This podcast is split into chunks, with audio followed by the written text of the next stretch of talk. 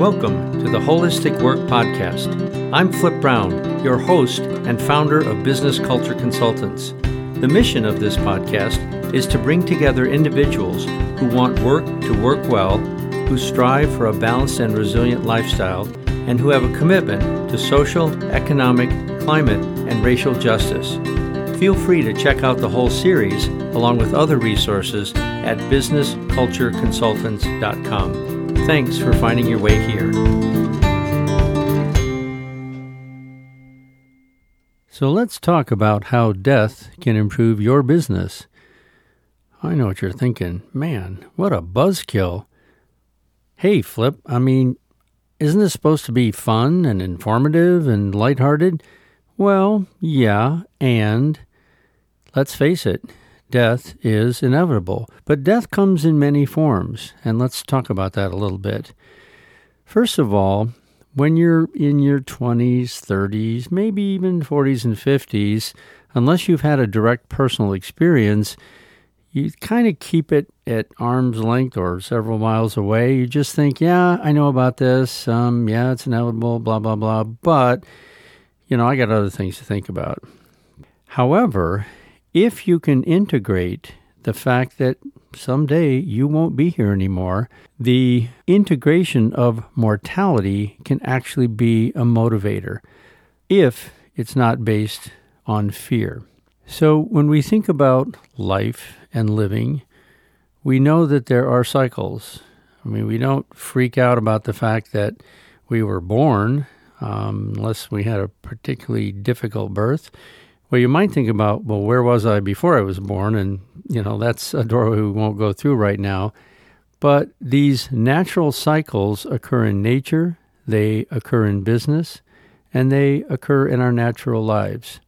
We live in a culture, at least here in the Western world, that really doesn't deal with death well. I think it's getting a little better in my lifetime, but you know, it's a youth culture. It's let's do some airbrushing, let's, you know, deny our age, whatever.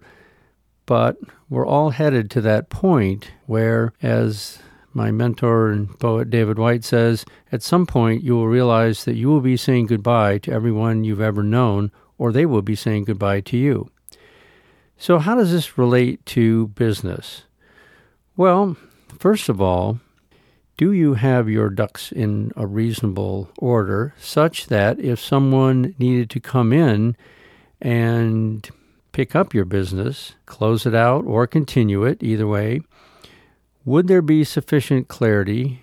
Have you done the work to make sure that it can continue without really stressing people out? Now, I've seen people who know that they're going to die, you know, they have either terminal disease or they're just recognizing that, you know, they're getting older and it's definitely going to happen.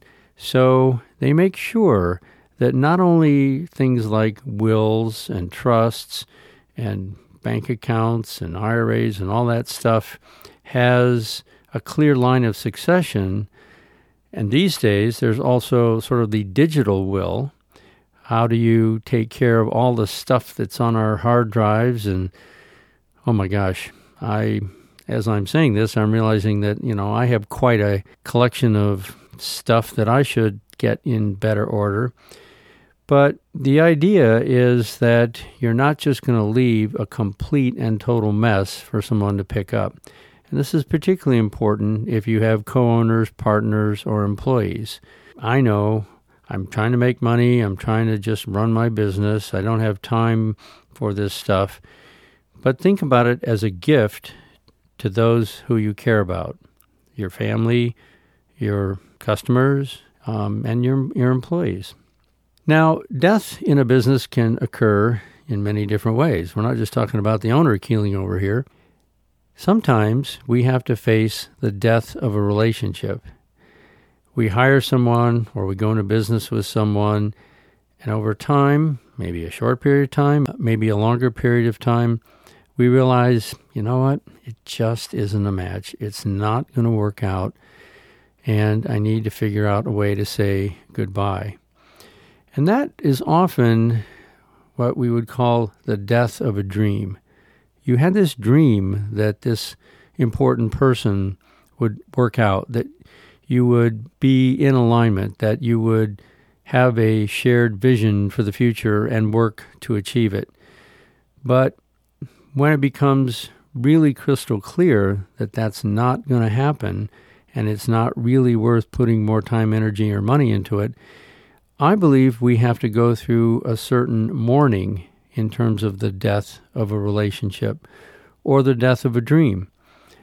I've had businesses that um, my first business, which was making custom hardwood furniture, I was a good craftsman, but eventually I had to realize that, first of all, I wasn't making any money at it because I was doing one off custom designs, and there really almost needs to be production work to sustain that unless you're charging real high end prices, which I wasn't. And also the fact that I was in my woodworking shop and I just was alone all day. I'm too extroverted. I'm too gregarious. I want to be out in the world. So, closing down my woodworking business, it was both liberating and sad because the dream of that being part of my identity, of that being a viable way to to earn what in Buddhist philosophy is termed right livelihood, I had to let that dream die. And um, yeah, there was some sadness associated with it. Oftentimes, though, when something dies, it actually helps propel our growth forward. So when things in my garden die, or the bugs get them, or it's just I've harvested uh, the vegetables, the remaining plant material goes on the compost pile. And that compost pile, after a while, then fertilizes the growth of the next season. So, how do we compost our mistakes, our failures, the relationships that didn't work out, the business ideas that just didn't fly? Can we see those as valuable learning, sort of psychological nutrients for our future growth? And I think the last area is this idea that, yes, um, I am going to leave this physical world. It may be sudden, in which case I might not have but a few seconds warning, or it could be just a long, long road.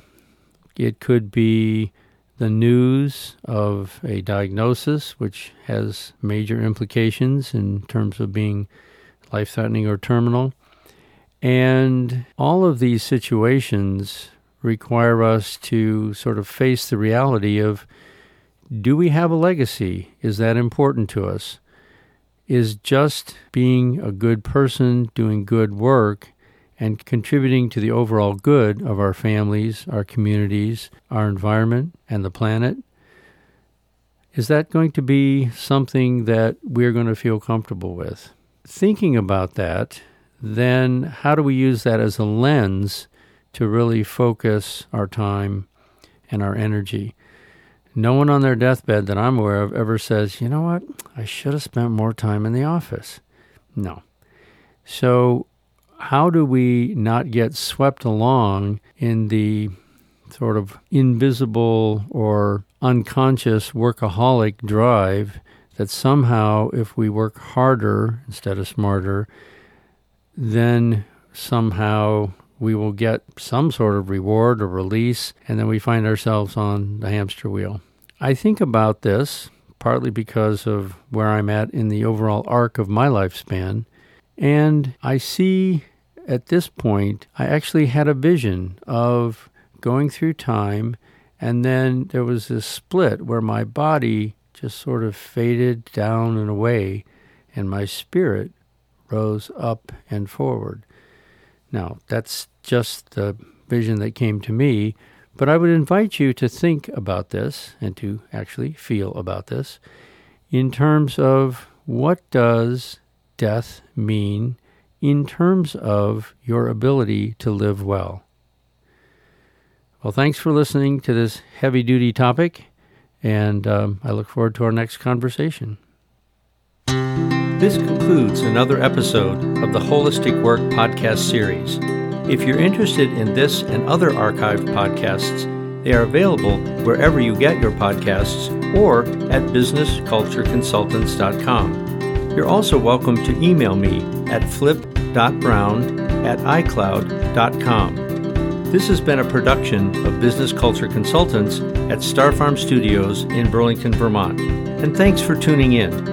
I'm Flip Brown, and may your awesome potential continue to unfold at work, in your life, and through your positive contributions to the world. Until the next time we cast another pod, be safe and strong.